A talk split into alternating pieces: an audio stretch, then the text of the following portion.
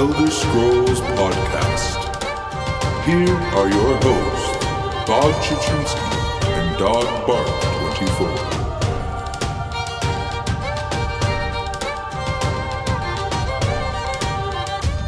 Welcome, everyone, to episode 54 of the Red Diamond Courier. I am here with you, as always, your host, Bob Chichinske, here with my good, good friend, Dog Bark 24. How's it going this week, my dude?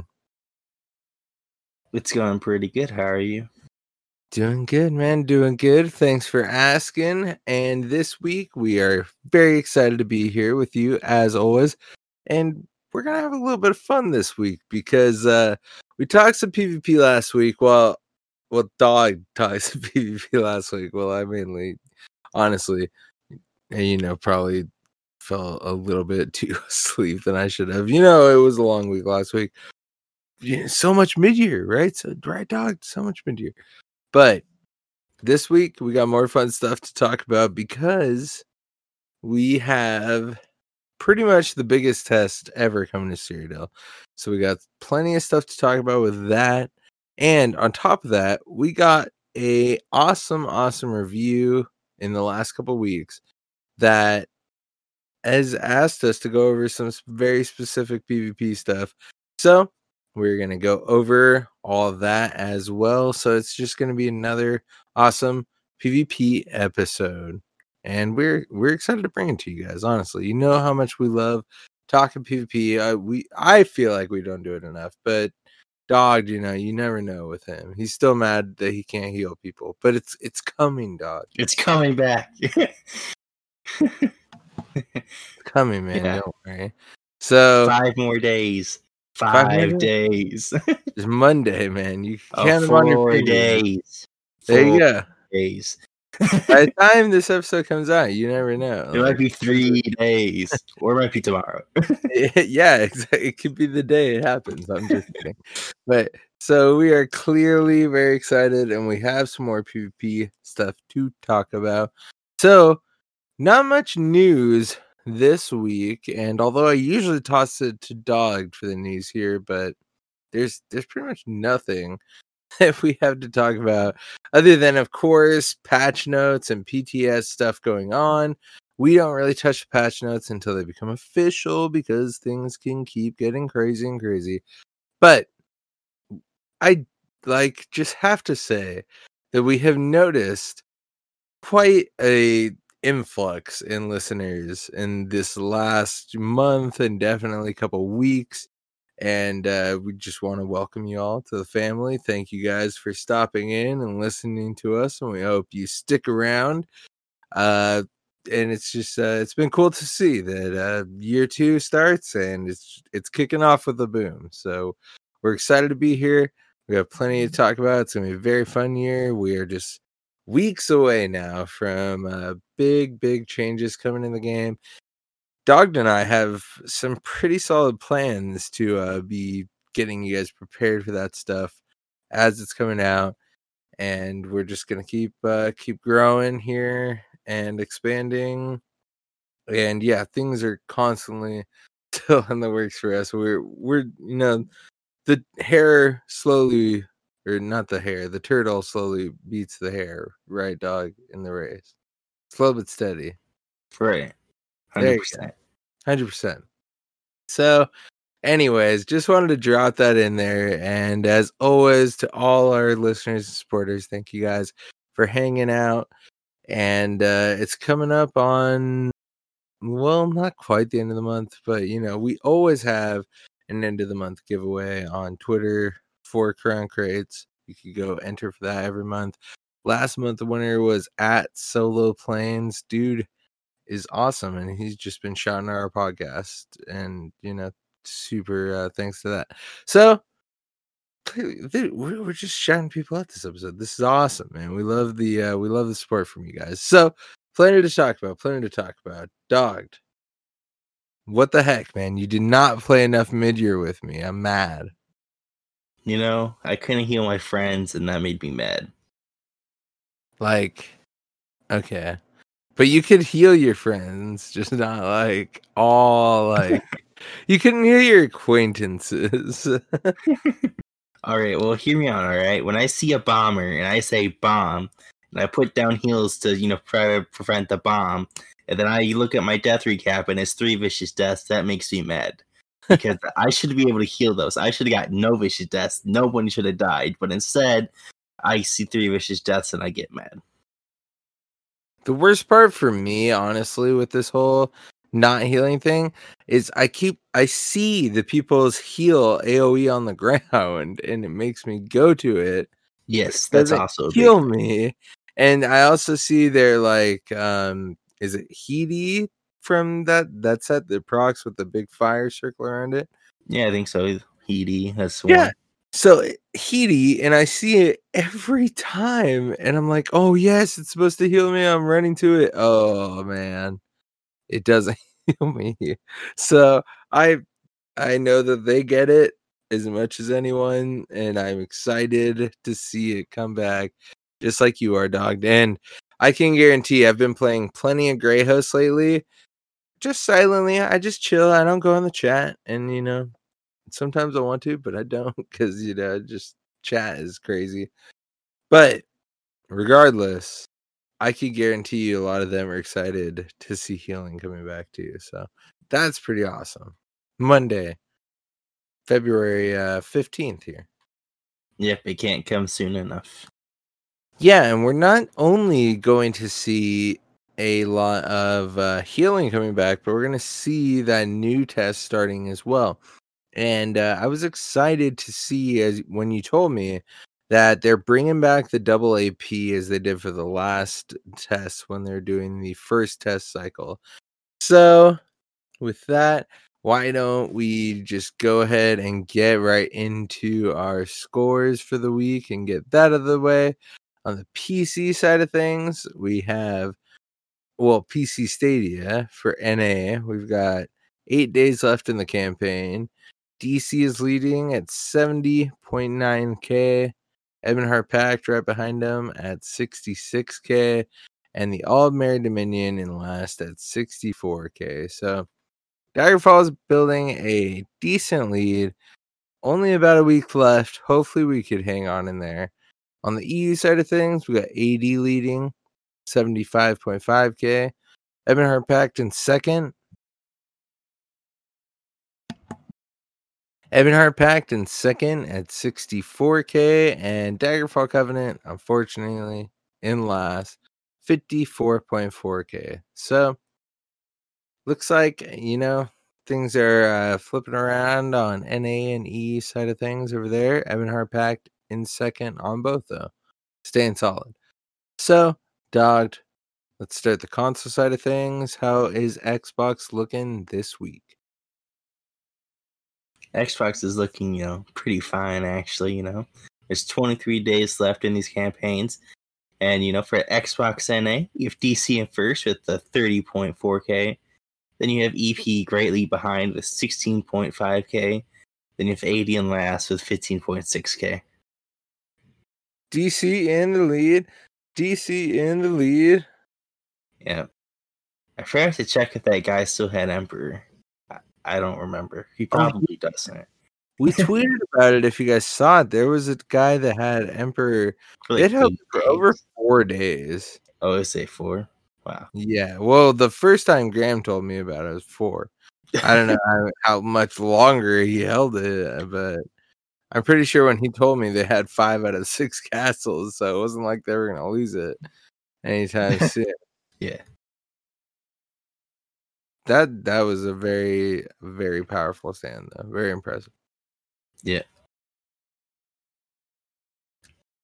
All right, so for Xbox EU, we have DC in first again with 26k, 80s in second with 19.4k, and EPs in last is 16.8k. So both, you know, Xbox servers, DC's leading by a lot. So how's the uh, PlayStation scores going, Bob? So for the PlayStation side of things, we have Ebonheart Pact leading the NA with uh 23k. Daggerfall Covenant right behind him at 21.5. And on Aldmeri Dominion, very close third place at 21k. So we're starting to see things closing up over there on the PlayStation side of things again, as they usually are, especially on the NA.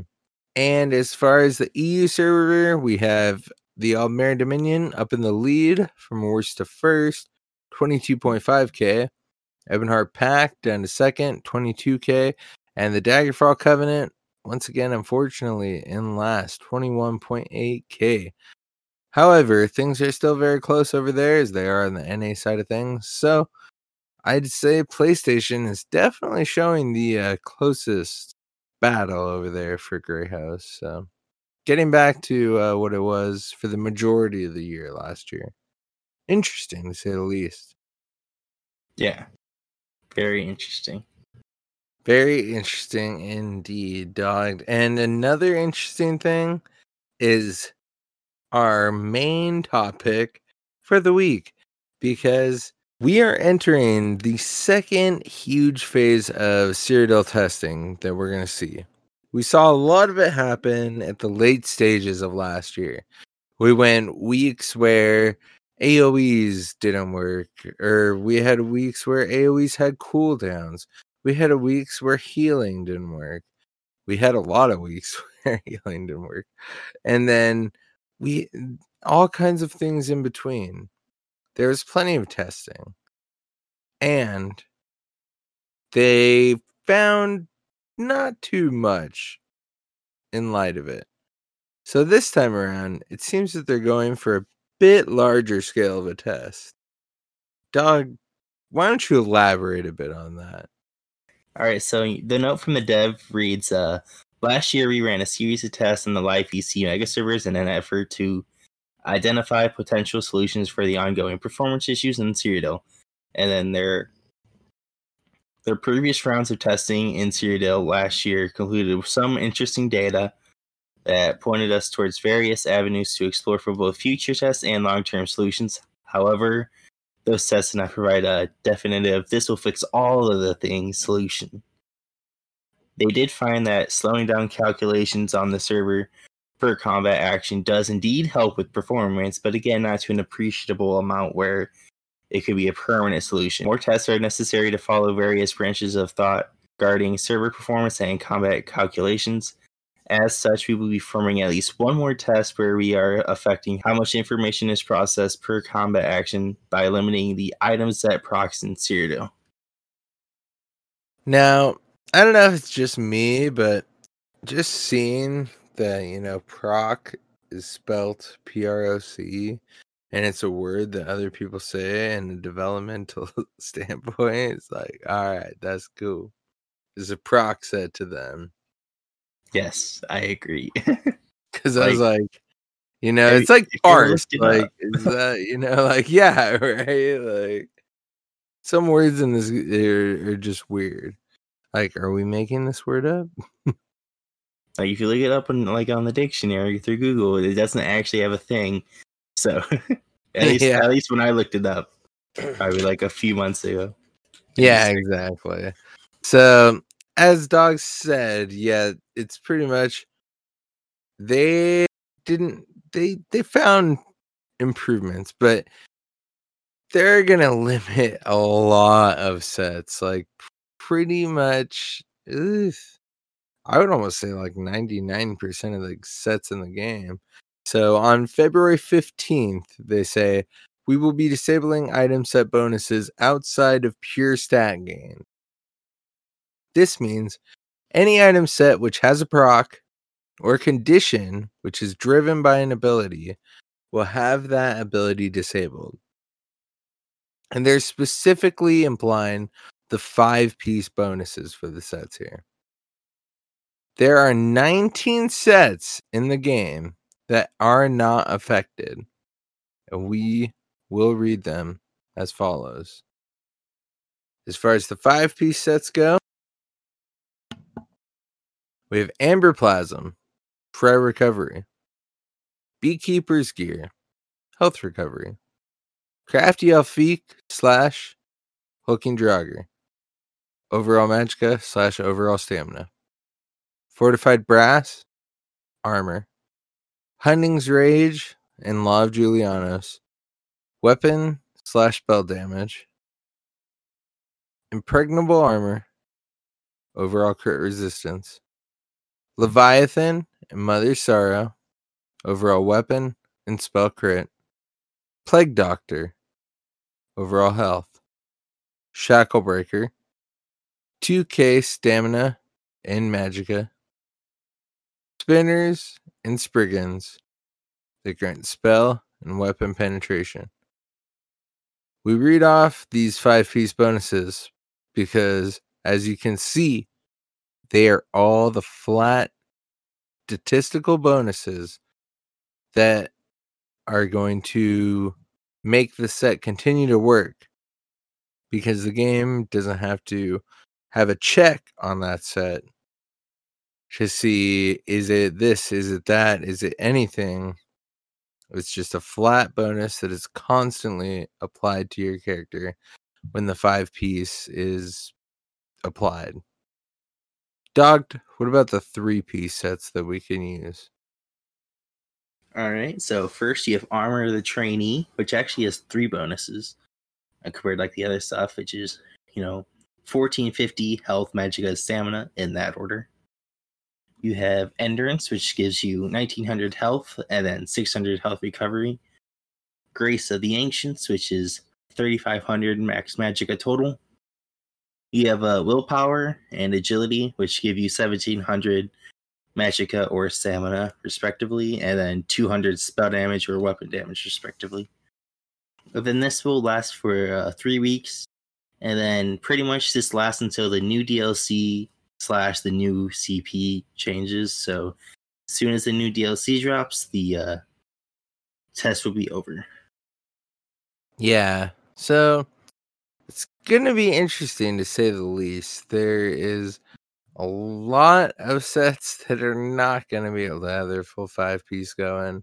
However, there's going to be a lot of different combinations that if you haven't spent a lot of time in under, you know, 50, you know, uh, Cyrodiil or whatever, you might not have, you know, cared about crafted sets or regional sets that much. But when you do play in that, those are the sets that really make a difference because they're much easier to get at the level you're looking for. So Doug and I have had a bit of experience, and when I seen this immediately, I thought, you know, Spinners and Julianos is going to be pretty hard hitting, which the literal uh Stam version of those magic sets I just said is Spriggans and Hundings. So, you know, honestly, I thought personally these right off the rip might be the best. And I said that, and Dogged was like, when like freaking robo dog mode and was like, hold the phone. I'm gonna do some calculus real quick and prove you wrong. And uh it looks like he wants to share that with you guys. Yeah, you know, as one does, you know, if you have to prove Bob wrong doing calculus, it, it's worth it. he was just bombarding me. I couldn't even stop it. oh my god, dog! I, I get it, man. It's, you're right. Please stop.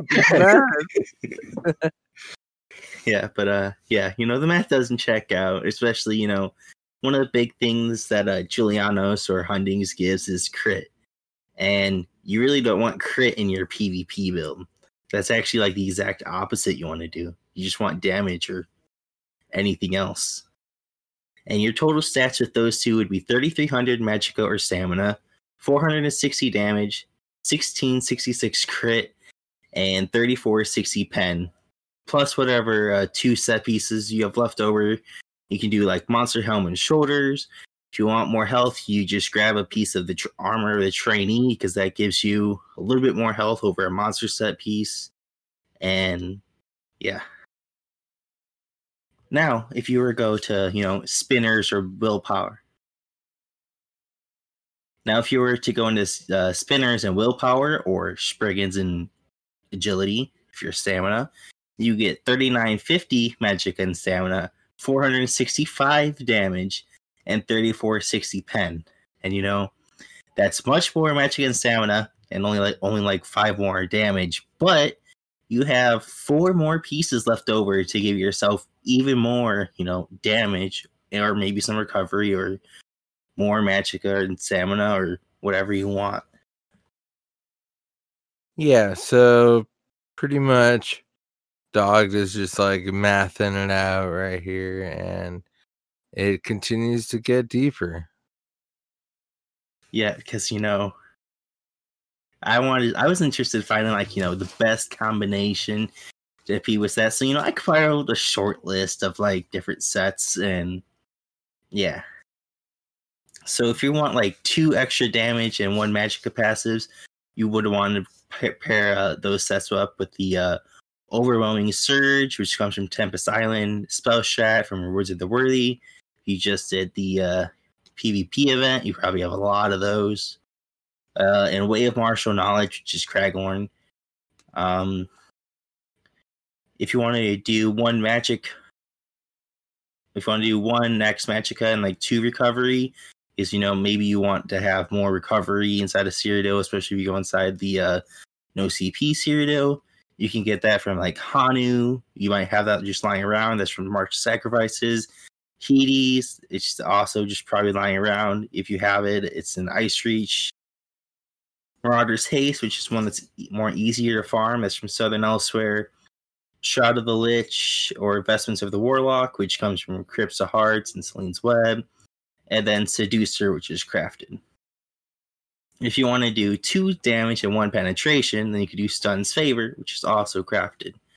And it's you know pretty good. Now, if you want to do some damage along with recovery, there is one, but it's the Wyrd Tree Blessing, which comes from Glenumbra, and it's a heavy set. So if you want to have that five light armor, you'd have to go with the weapons and two pieces of heavy armor.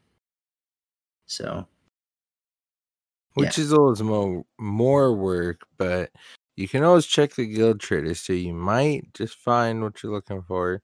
Especially checking, you know, Tamriel Trade Centre if you're on PC. Even though their, their website seems to do it for the other consoles, but I haven't checked it. Yeah, I haven't either. You never know though. Always keep that in mind. Yep. And then it's like, you know, stand builds, I won't forget about you. Even though I don't play you, I'll still get you covered, right? And Dang. Dog looking out over here. yeah, I might not like you. You might kill me and, you know, three piece me, but it's okay. I, I still, I'll, I'll help you along the way, right? That way, Dude, like, no, you know, like, I help. on- like honestly though, I had this stamblade come up to me and just like I, feel like he one pieced me. Like he did three moves somehow, but it felt like one moment, like just straight up end cap, surprise attack, killer's blade, and I was just dead. I mean, I w- I had like you know lower health, but it was just like I had to just sit there and be like, you know, all right, man, like way to go, dude. You hit your combo. That's what's all about, right? You know, hitting the combo, the whole combo. Yeah, Yeah, for uh, stand builds though, like you have some different options you can do. Like if you want to do just three weapon damage, which is a lot of damage, and I'm gonna probably hate myself for you know promoting this set, but it's a Witch Knight's Defiance, which is from the Reach, and it's something that's easily farmable no matter what you want. And yeah, you get three weapon damage, which is what 390 extra weapon damage. Pretty good. If you want to do two damage and one stamina, you have Morag Tong, which is from Cyrodiil, or Sheer Venom. Bob probably has like every set piece of Sheer Venom because he still hasn't gotten his uh, staff yet. yes, you are absolutely correct. I have so so many pieces, and today I thought about queuing for Imperial, Imperial City, and I just was like, I'm broken. I can't do it. I can't. Yeah. If you want to do uh, two damage to penetration, you can also do Stuhn's Favor, which is a crafted set. Same thing that you could use for Magicka because it does Magicka and stamina. Just weapon damage and spell damage. Yeah. You get the picture. If you want one damage and two recovery, you have Marksman's Crest, which is from the Rewards of the Worthy. and War of Cyrodiil, which is from Cyrodiil. You know, it's kind of in the name. Uh, if you wanted one stamina and two recovery, you have Battlefield Acrobat, which is from Cyrodiil. You have Hircines from Selene's Web, and you then you have Jailbreaker from the Banished Cells. There's not as many like set options as like there is for Magicka, but you do have a wider variety of like different stuff you can combo with each other. And it looks like for the most part, a lot of those sets are able to get from like guild traders and such. Like there's some like sheer venom, piercings and jailbreaker. Those are all, you know, dungeon ones, but other than that, it's uh you can get them from guild traders and uh craftable things. It's pretty cool. Yeah. Yeah. And then uh one of like the other builds I kind of thought about and especially when I was like searching it to see what all these sets did. It was a it's a health space build it's for a tank, and it's if you were to pair up a beekeeper and plague doctor. This would give you ten thousand extra health and nine hundred health recovery. Think on what you could do with ten thousand extra health. And when you when you go into PvP, you already get an extra five thousand health just right off the rip. So in PvP, you'd have like the extra 15,000 health with those two sets. And those extra two pieces that you have could from a monster set could be like just give you straight up armor from like the monster sets that give you armor, which I'm totally blanking on. You know, I'm chilling on that too because I fought a yellow necromancer earlier today who had like 99.7k health when he turned into his like bone Goliath. And you know, yeah. it's just like chill, bro. Chill. yeah.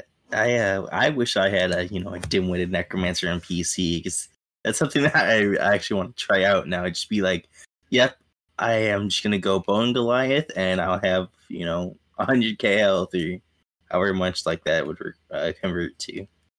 But at last, I uh, spent them all on uh, Templars.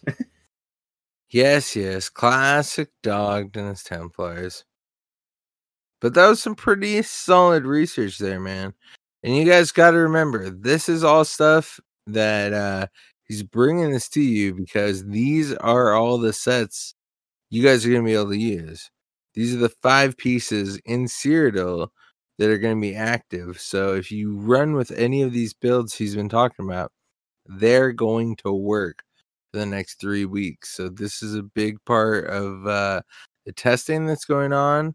If you want to get in there and really feel what these other sets are going to be like, if you're forced to them, Dog has really laid out some great options here. So, uh, yeah, this is one reason we really wanted to talk about this stuff this episode because this is the Cyrodiil we're going to be living with for three weeks, like it or not.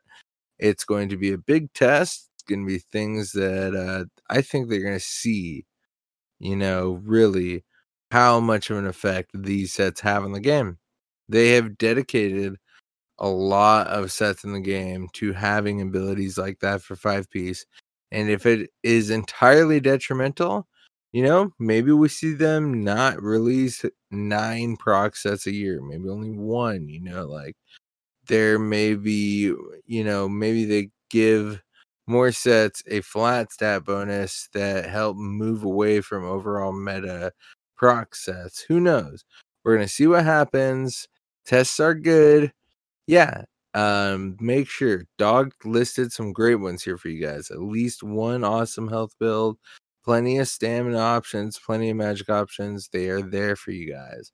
So, before we get into the uh, reviews we got recently and some of the answers we want to give to them about stuff they have for PvP, of course, we wanted to take the little middle part of our episode to remind you all that we are part of the oh so wildly popular Robots Radio podcast network and as such can offer you awesome opportunities like getting 15% off your first order loot crate or a free month when you sign up for one at Gamefly.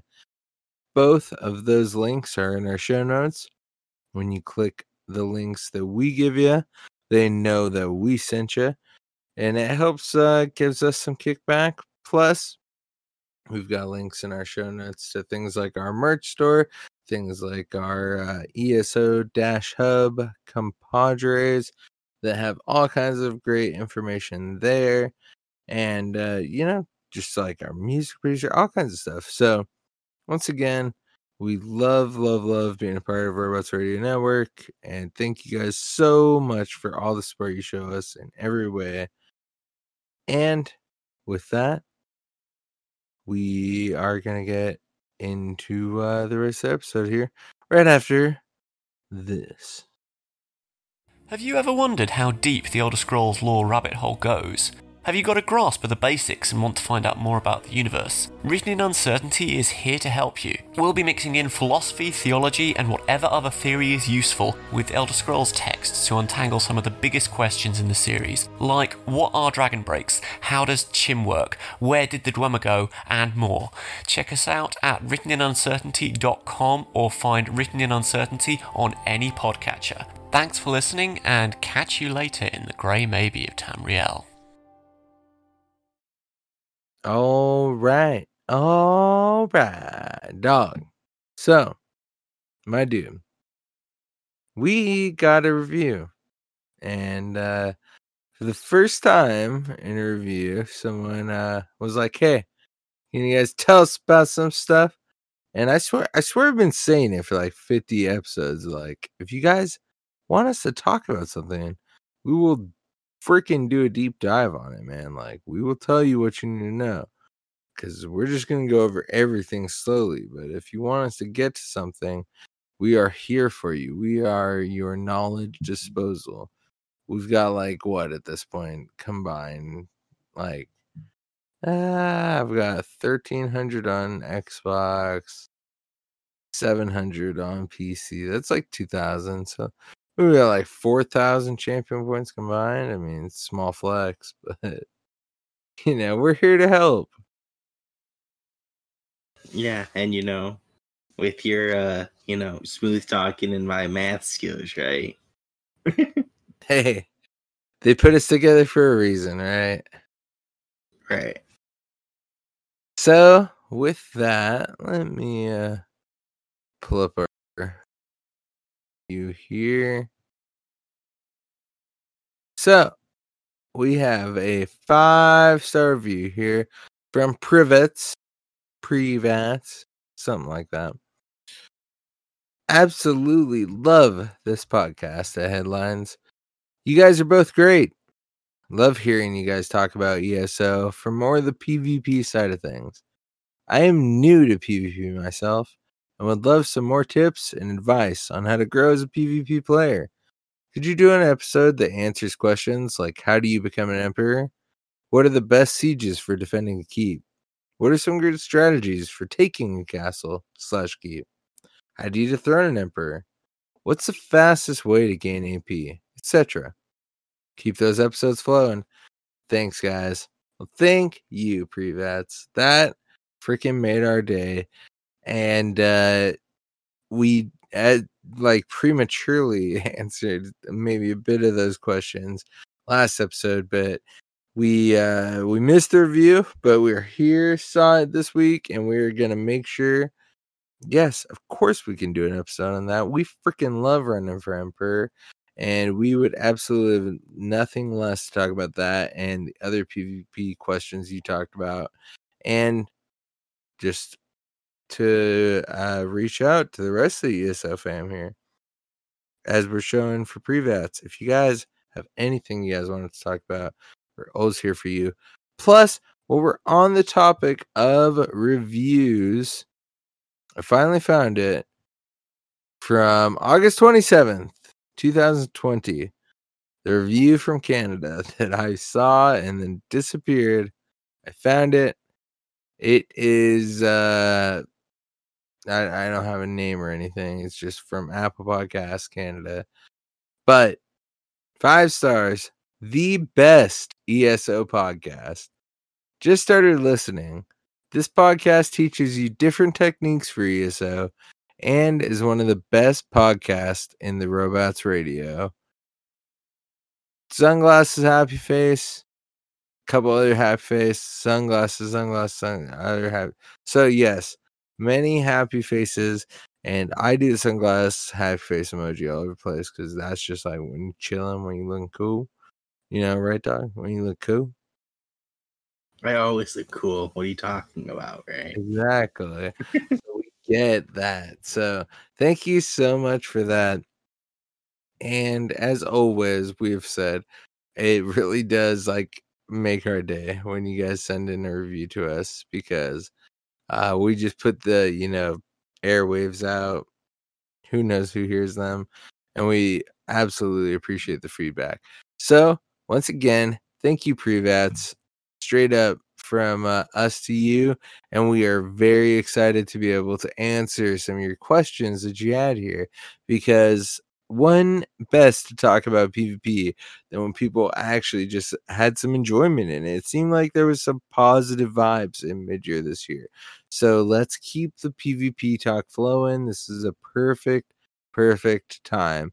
So, dogged, how should we uh how should we tackle these questions? Where should we start? I mean, I think you know you should start with uh, you know, the best sieges for defending and keep, right?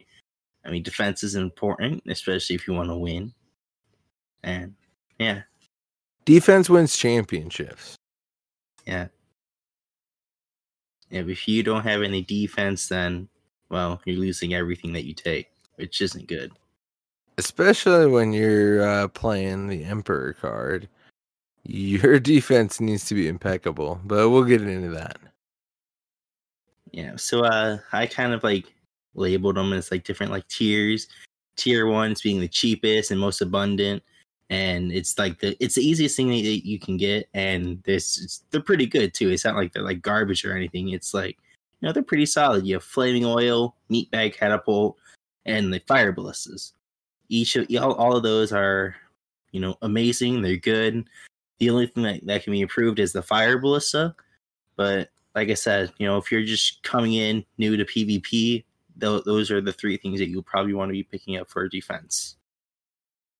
Now, as you play, you know, more PvP and so maybe you just got uh, you open up a bunch of those Pelinals, you'll start to get cold fire ballistas, and that's kind of like your tier two. You get cold fire ballistas from the Pelinal stuff, or uh, you have a chance of getting them from the dark anchors that drop.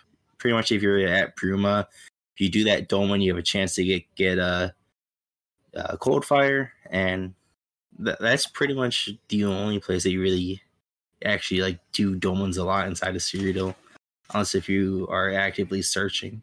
Well, unless you're going for the, I mean, yeah, the achievement for getting them all. All right. Yeah, but I mean, at that point, you'd be actively searching for the dolmens, right? Fair enough. So we have a tier three. This is like your situational and rarest, and these would be your lancers.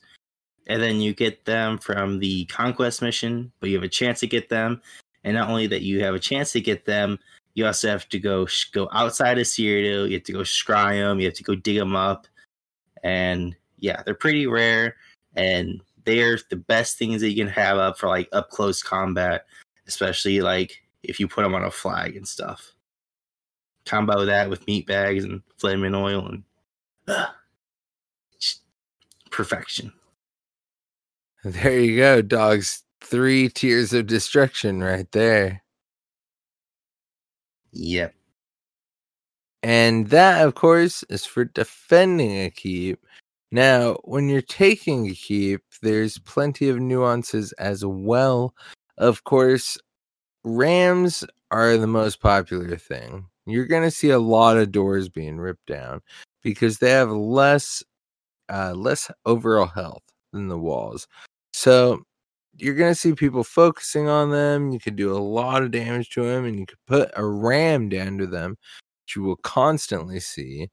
But one thing that some people might not know is that if you put a ballista down right in front of the door first and a ram behind it, you run the ram up over it and still let the ram run.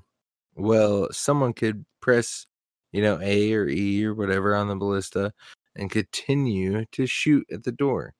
pretty freaking awesome. Honestly, it is a very awesome thing to do. Besides the fact that you need as many ballistas up as you can, especially when you're talking about a ram. So if you have one ballista up right in the center of it, then you can continue to place ballistas right along the outside of it. Now, even when I'm putting them down, look, you're on a ram, make sure you have those little people icons on your screen. It shows you you're on the ram. You look to the outside, and then you could put a ballista up. Even if it's pointed to the outside at first, just turn it all the way around, point at the door, and start shooting around. Now you could put if it's just two or well, three people have to be on a ram to make it active.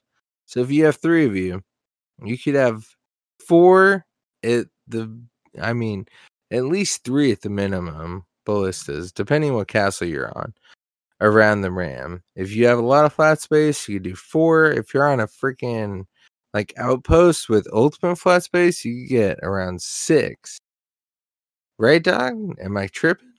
Yeah, pretty much any inner door at a keep, you have a pretty flat space too. But yeah. yeah, outer doors are very tricky sometimes because, well, you have like, I don't even know. I haven't spent too much time. In, I actually haven't been spending too much time. I mean, like I'm thinking places like King's Crest and like yeah, yeah. When know, there's like, only so many places. at the front door. It's like, really? Why is this hill there? Who decided to put a door here? Like, there's a hill right in front of your door. Yeah. Whose, whose design is this? They should be fired. So there's only so many that are perfect. But yeah, when you're on the inner doors, when you're on outposts, things like that, you could really get effectiveness around your RAM. So this helps a lot because you can stack all kinds of damage on the door while you're just standing on the RAM. Shoot a ballista, look to the next one, shoot it. Look to the next one, shoot it. Look to the first one, shoot it again. You definitely do a rotation of three ballistas. You can even push four if you're the only one doing it. So that is an awesome, awesome way to make sure you are doing the most effective damage while trying to take a keep. And it can be really helpful in the sense that if you start out at a door when it's at 100%, put down a ram with a ballista in the center of it. And even if you have only four ballistas around it, one person's running two, the other person's running two, and maybe the third person is just running the center one.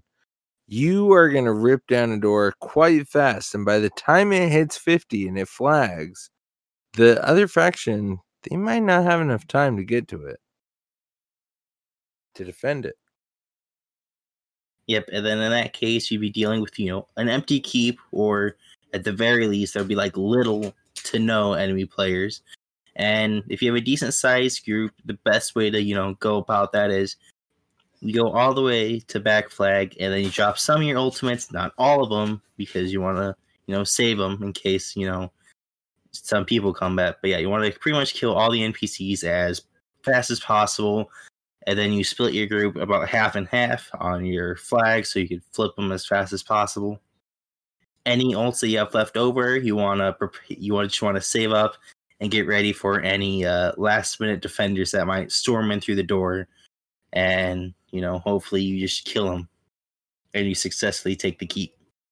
Now, let's say, you know, there's a defended keep, you're fighting a defended keep, which has many enemy players and, you know, crazy, crazy stuff's going on, you know.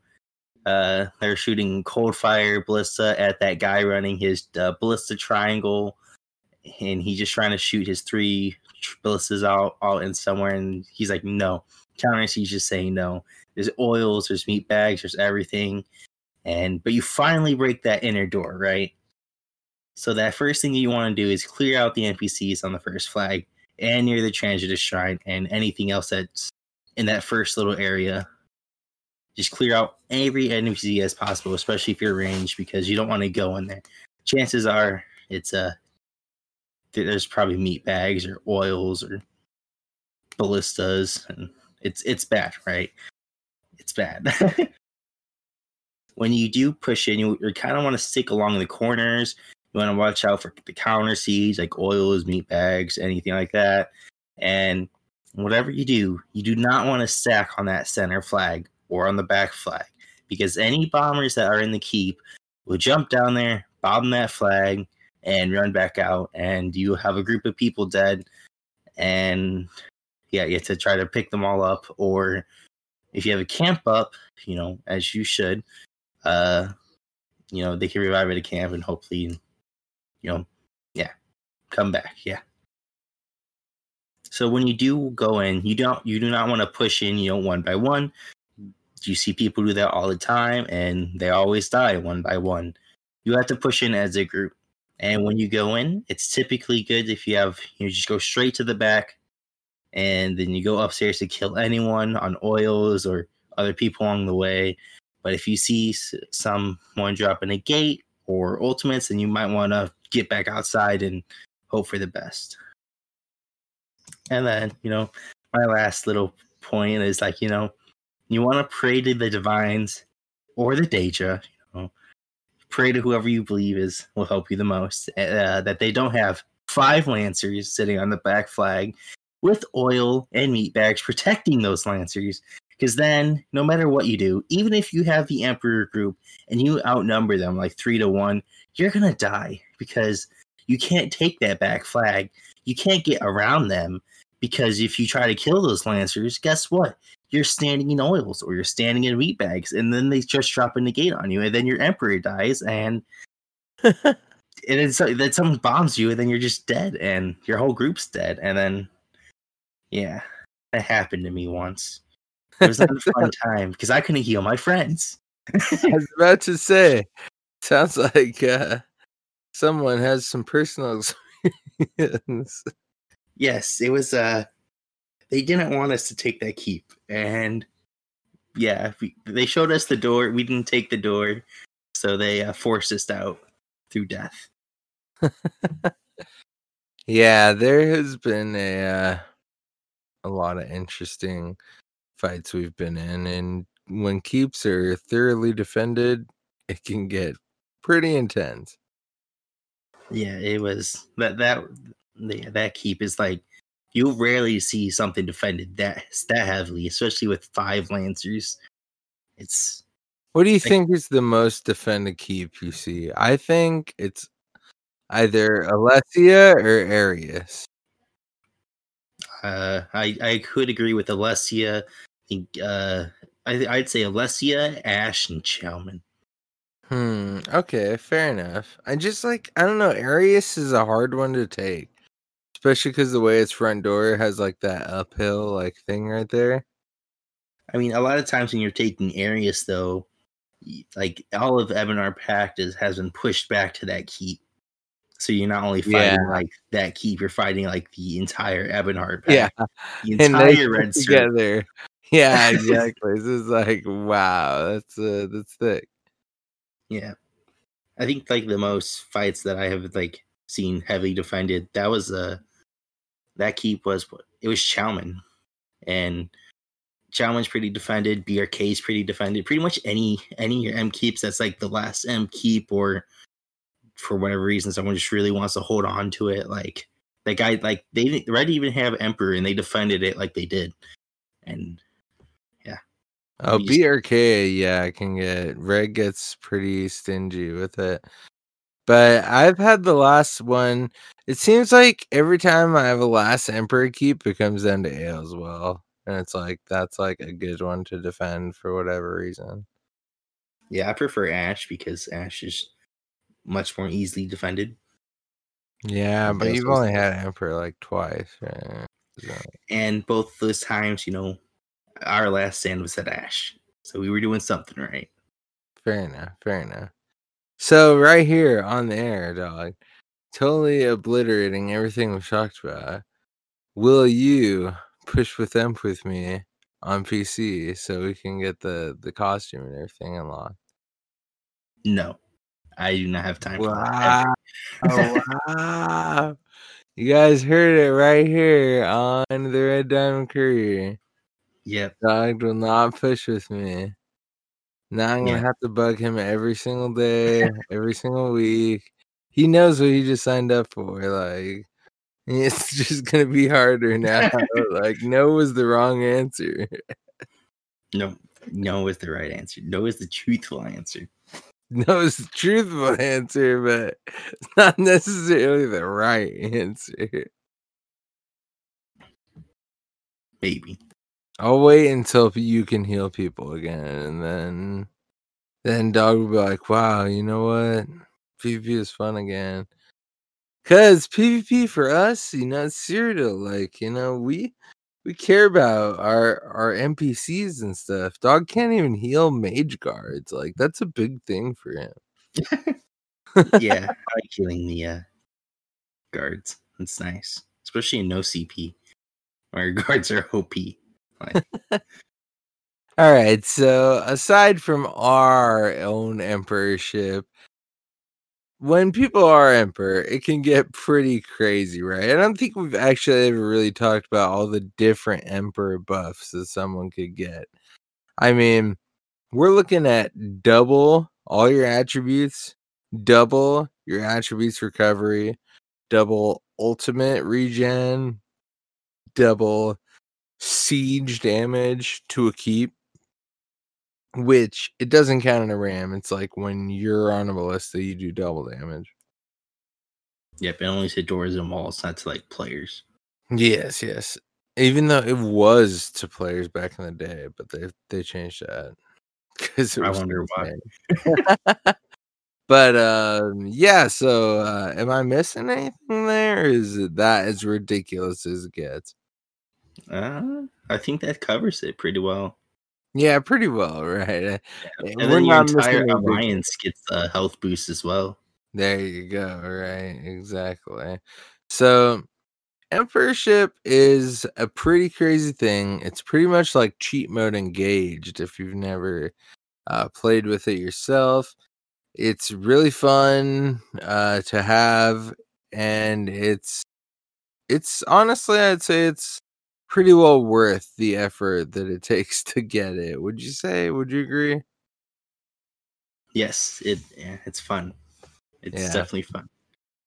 and it takes a lot of work you know it's not something you could just get so before we get into too much emperorship we're just going to start right off with when you're not emperor and you're facing an emperor now your faction when facing against an emperor is in dire straits like clearly you guys have been pushed back because for an emperor to be crowned they have all six Imperial Circle keeps. So, you're starting at your heels. But that doesn't mean that it's impossible to come back. The beauty of Cyrodiil is that there's three teams fighting over the entire land, which means it's not like you have to just push back against one team and their emperor the entire time. There's one whole circle that is the most important part right around that imperial center, the imperial city, and all that. Now, when you're trying to dethrone an emperor, you have to make sure the faction they're on owns none of the six imperial keeps. Now, this is where you're going to see a lot of possibly, you know, Team Green, Team Purple, or even Team Orange. In effect, fighting as a team to dethrone the other emperor, depending on how powerful they are. I mean, I've been in multiple fights on yellow and on blue, as I currently reside and have been for many years, where they're like, don't fight the, don't fight them, fight the emperor, fight the red, fight, you know, just for ease of clarity, fight the red, don't fight the yellow or blue. Make sure that we take them out. We can fight over the castle later. We need to dethrone the emperor first. Emperor doesn't always mean the faction is going to go god mode. Not all emperors are as powerful as others. Some players get it for specific reasons. There's all kinds of reasons to do so. But when someone who truly has a build that is ready to be emperor and has ran for it and got it, they can be very powerful and very deadly. So dethroning them can be tough. And you could definitely there's definitely different strategies just as crowning for emperor, but you know, trying to make sure that you're hitting opposite things of the other faction. For instance, if you were on blue and there was a red emperor, if you see AD hitting Alessia or Roebeck, you're gonna want to go hit Chalman and BRK. Like, let's try and distract. You know, you see red hitting things. Let's go hit the things that are outside their reach. They're gonna have to extend you know, parts of their faction to go protect the North and the South. You can also try and push things like, you know, Ash and Aleswell, but then you may run into people in the blue faction are going to push from Ash to Nikel. And then you got AD people are going to push up from Roebeck to if they get it to Nikel and then you have inner conflict, and then you have like, well, we want to push down to Roebeck and fight the yellows, and it's like, okay, yes, that's great and all, you know, more power to you, but at the same time, Red's gonna be sitting happy, just waiting to expand out again when they get, you know, localized and centralized once again. So there's tactics. So there's tactics like that involved with the whole uh overall thing of dethroning and yeah there's i mean there's a lot that goes into it as simple as it can be make sure they don't have any more central castles but it can be tough to achieve that goal is there anything else you'd like to uh, put in about that Dong? um yeah a lot of times or i guess not really a lot of times but uh sometimes that you'll see like in the chat, like, oh, like you know, someone go flag like you know what you're talking about red. So let's go. Someone go flag like the red, you know, uh, King's Crest and uh, Farragut, and you'll you'll flag that.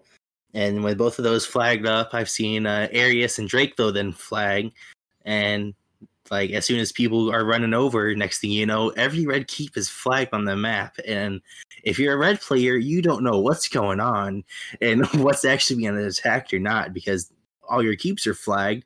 You can't go anywhere. And it's it's one of those things that's like you don't see it too often, but when you do see it, you really hope that it's not your faction. And yeah. Just like you were saying, you know, like it's all about the tactics and when you see a bunch of stuff flagged, you want you have to go somewhere. You have to choose what keep you want to defend. Are you going to go protect your home keeps? Are you going to protect your AP buff? Are you going to go protect your M keeps? You know, you have to make a decision. And if you get enough people split on that faction, the chances are, you know, let's say you're you're you're uh let's say you were trying to take like one of the M keeps and one of the let's say that you're trying to take one of the M keeps and like King's Crest, one of the home keeps. And if you have both of your forces there, you might be able to take one or even both of those because maybe they all went to Arrius and Drakelowe and Farragut. And turns out there's only one guy there shooting three ballistas and it, the wall was only at like 40%. And yep. Then they had to travel all the way back and by the time that that happens, like maybe you take the keep, or maybe they defend one area and you still take a different keep. And it's all about pulling people away from where you want to attack.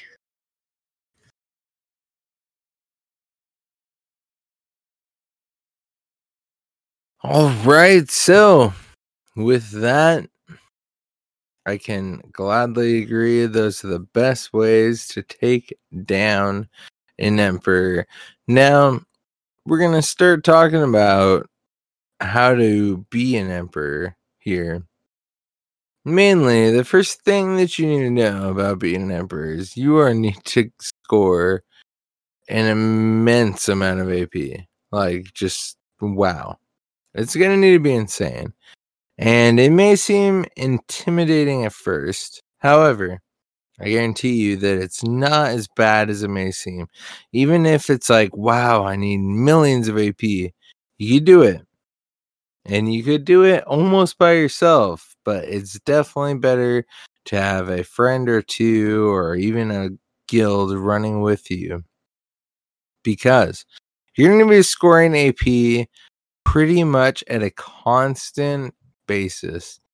It can seem insane to even hear someone say but coming from myself, a nine time emperor on Xbox, and dogged four time emperor on Xbox, I can guarantee you that we can tell you if you want to get to the front of the leaderboards, there is no stop.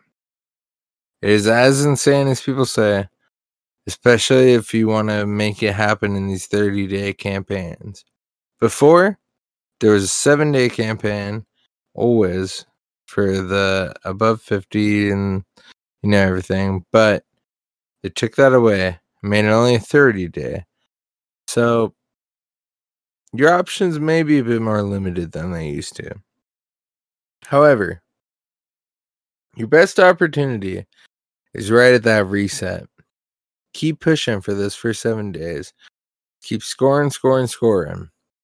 And how you want to do that, you want to make sure that you're constantly at every possible AP tick going on. And that could come down to all kinds of different things.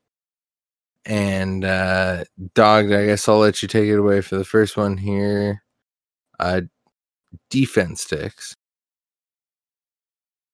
All right. So the first thing that you want to do as soon as you get to a keep, you put a repair in. Like doesn't matter if you're wired there. Maybe even if even if you don't think anything's going on, you still put a door repairing or a wall repair. And you maybe all the walls are full, but if you go to like one of the like if you go to like one of the corner walls, they kind of have that little section that branches out. You want to get that's a good wall to repair, or the uh postern walls. Those are also pretty good. A lot of times those are not always full. But anyways, the reason why you do this is because if there was fighting, or even if like maybe someone just went up there, maybe they blood spawned the thing, like chances are there might be a defense tick, and even if it's 500 AP, you know that's still 500 more AP than you have, and if you put in that repair, that's you know that that's helpful. But you know maybe that could be like a nice little 15k defense tick. You're like, wow, that one little repair that I did gave me 15k AP. I'm not going to complain. And it can get even crazier if like there's actual fighting going on, and yeah, now, if you're at a keep and you are defending it, you should also put a repair into like whatever wall or door you have that's easily accessible pretty frequently. That way, that you are counted as the like defense log, and then you just continue defending it. But as soon as you see like whatever, like let's say it's Fort Ash, as soon as you see like that Fort Ash defense tick, and if there's fighting still going on, what you do is that you stop whatever you're doing you put in another repair in, and then you continue defending. Because if you want to get Emperor, you have to really stack those defense ticks, or you have to go take something. But uh, yeah, your uh, like next little source of AP that you can do is just resource capping. And what's nice about resource capping is that you can do it solo. Uh, it's manageable. So like it's a little bit harder than no CP, and it really kind of depends on your build. But a lot of times you just go in the tower, you take care of the mage guard, a mender, and whatever little guards that follow, and then you go back onto the flag. Um, yeah, if you resource cap with like a couple friends or even like a small little group, or yeah, just if you, if you if you resource cap with like some some friends or a small group, a small group of guildies, that kind of stuff, it goes much faster because taking the flab takes forever when you do it solo. And if you have two people, it goes, you know, twice as fast. And, you know, three, four, five. You get you get the idea. Now let's say, you know, you're resource capping down at, you know, Brindle, right? Or not Brindle. Now let's say you're resource capping down at uh Black Boot And next thing you know, you see Arrius is flagged with 20 out of 20 blue siege. And you have to what what and the best way to get there is to take use a keep recall stone. So that's the next thing. You want to have lots of keep recall stones. At least a few. You know, like five is a good number to have on at all times.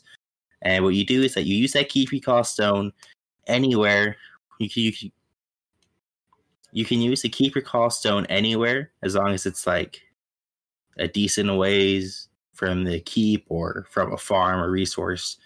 And then you go keep resource crap. And then you go use that keep recall stone to go back up to like Chalman, and then you'd run over to Arrius, and then you you know you get that tick because at the end of the day, you're pushing for Emperor. You want to be scoring as much AP as possible. Even if that means you know you're just running in the doors and the keep flips. And you're like yes you barely made it. You know it's always a good feeling to you know barely making the tick and over like you barely missing the tick. It's always the worst. The last thing that you can kind of do for you know scoring ap is after you take a keep uh what you want to do is you want to just start repairing right away you start repairing your breach and this can earn you like one or two k extra AP, especially if you're like the only one who does it. But just make sure that you know you still make it to that resource that's probably being worked on as you're repairing. Because if you miss out on that resource, that's like 1.5k, and then the numbers don't really, you know, they don't really work in your favor. But if you can get like 600 at the door, that's full. You go to that resource, you grab the resource, and you know, you're making good headway. And yeah, So, Dog, you're talking a lot about scoring AP, my friend. But scoring AP is not the only thing that makes you emperor. I could be the master scoring AP, AP going psycho, all that stuff, and then boom, first place. Oh man, I'm the best one. Everyone is like, who is that Chichinske? First place. Oh my gosh. And this happened real life, first place, but no emperorship. It means nothing. Dog, you gotta get first place, but you gotta do more, man. You gotta get some freaking castles. Yes. Yes, you had to get some castles. That is true. But what kind of castles, Bob? Not only do you have to get six castles, but you have to get all the castles along the Imperial Circle. One, two of the DC, two of the EP, and two of the AD. It can be rough.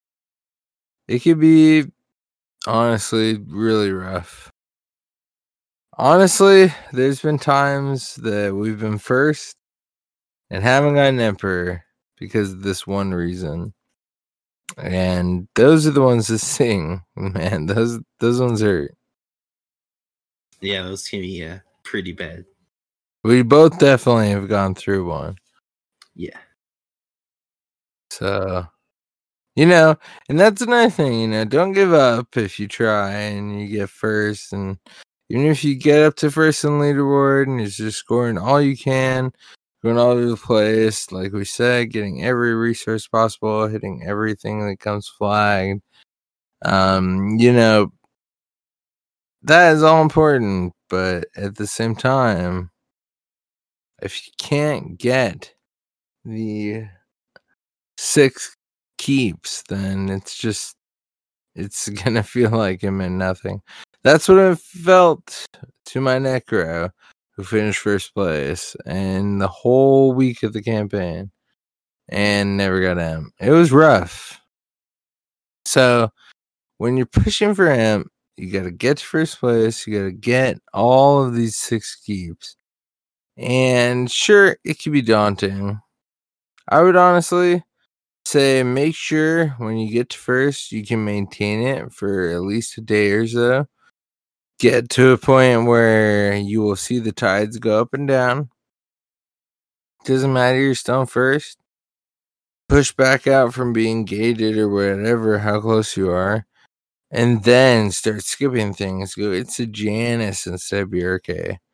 Then when people were pushing Chalman, you could get Sejanus, and you could push towards Alessia, and then worry about the rest after. BRKs usually seems to be the last one for me, for whatever reason. But I've also had Chalman be the one where I get crowned too. Yeah, I think most of my uh, SM keeps were like Alessia or Roebeck, BAD keeps. I think one of them was like Aleswell because we ended up pushing like all the all the way around. His EP was going in the circle, but we were faster.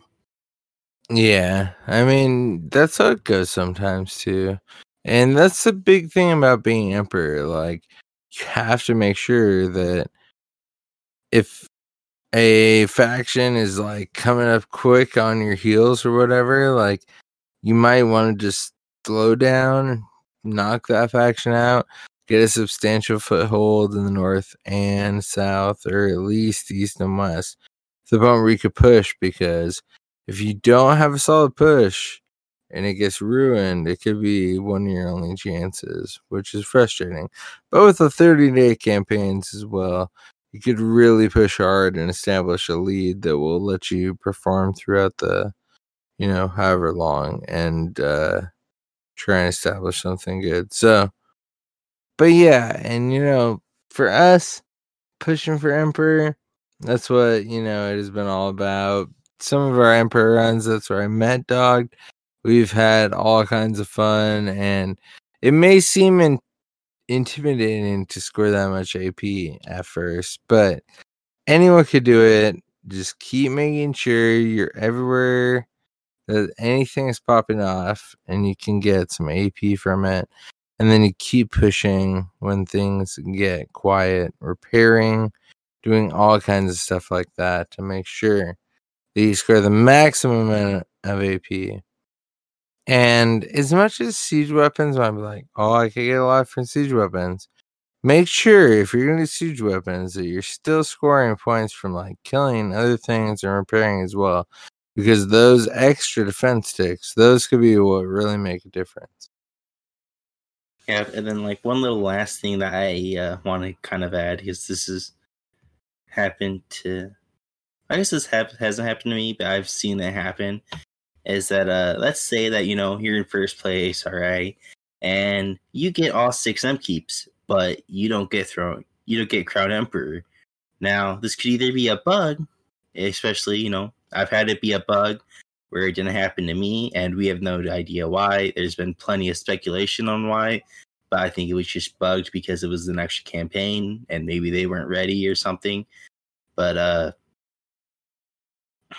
but like let's say you know you're doing this in a you know a main campaign and you have all six M keeps and you didn't crown. And the reason why this was probably happened is because the person who crowned before you abdicated their throne. And this is like the worst thing that someone can do. Like, even if their intentions are good, it's still pretty bad because when you're emperor, you get the emperor bonus, right?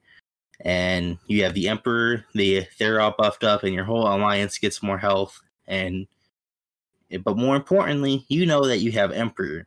Now, if you abdicate your throne, you lose all that, and not only that you lose all that, you also have to be dethroned. You have to lose your entire M circle. But if you haven't been on like the entire time, you might not know if you actually lost your entire imp circle yet or not.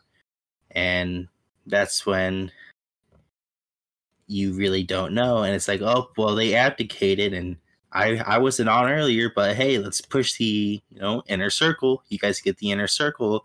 We didn't get crown, and that's when you realize, like, oh, you know, so and so never uh, actually got dethroned, and you know, then you lose a bunch of morale, and it all goes downhill from there. And yeah.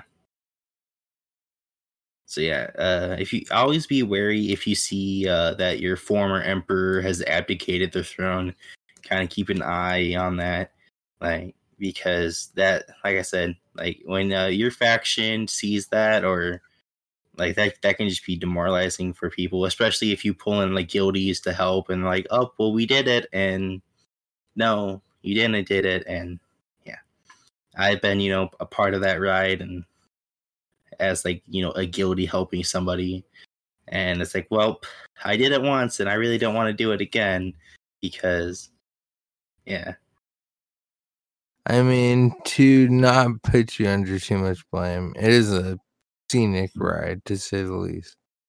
yeah.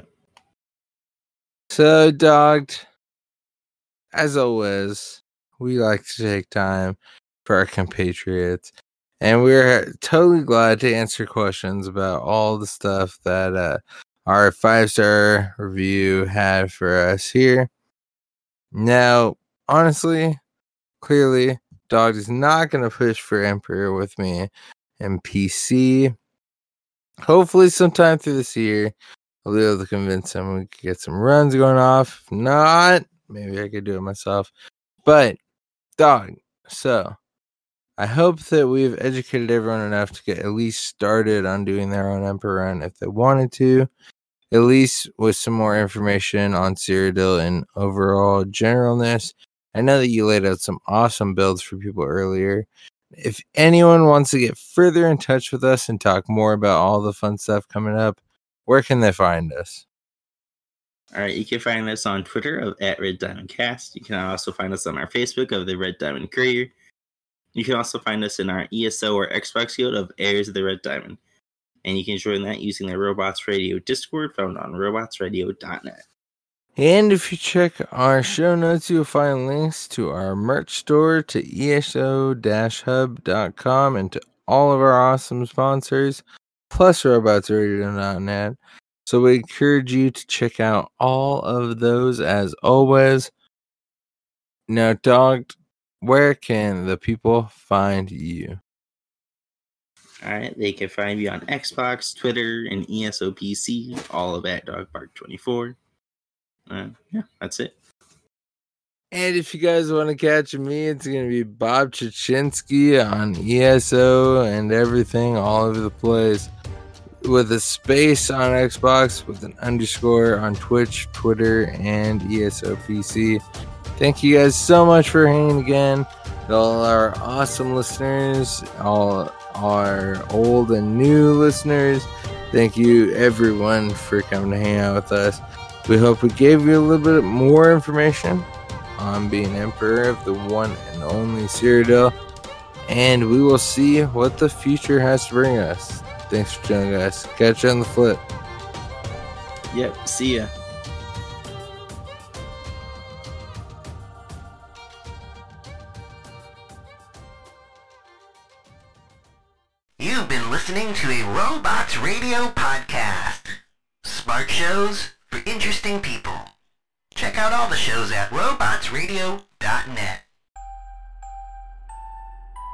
In a world where solid state electronics and vacuum tubes are still meta, people never stop loving atomic powered everything. A chosen 500 stepped inside a subterranean vault to be spared the nuclear horror of the inevitable Great War. 25 years later, they emerge after the fallout settles to retake Appalachia. Among them, two former rivals whose blood feud will tear West Virginia apart in their epic struggle for survival. Chad, a vault bro who has a strength of 15, an intelligence of 2, and is a complete wasteland dickhead. Simon, a complicated anti-hero who chooses light and hope, but accidentally becomes a cannibal and wakes up naked and afraid with a Scorch Beast queen after a date goes terribly wrong. What? I mean, it's a wild wasteland, right? This dark humor radio drama will have you driving off the road and crawling out from under the fallout. Two men, one wasteland, and so many nukes. Chad, a Fallout 76 podcast, rated R, now streaming on your holotape player podcasty thing.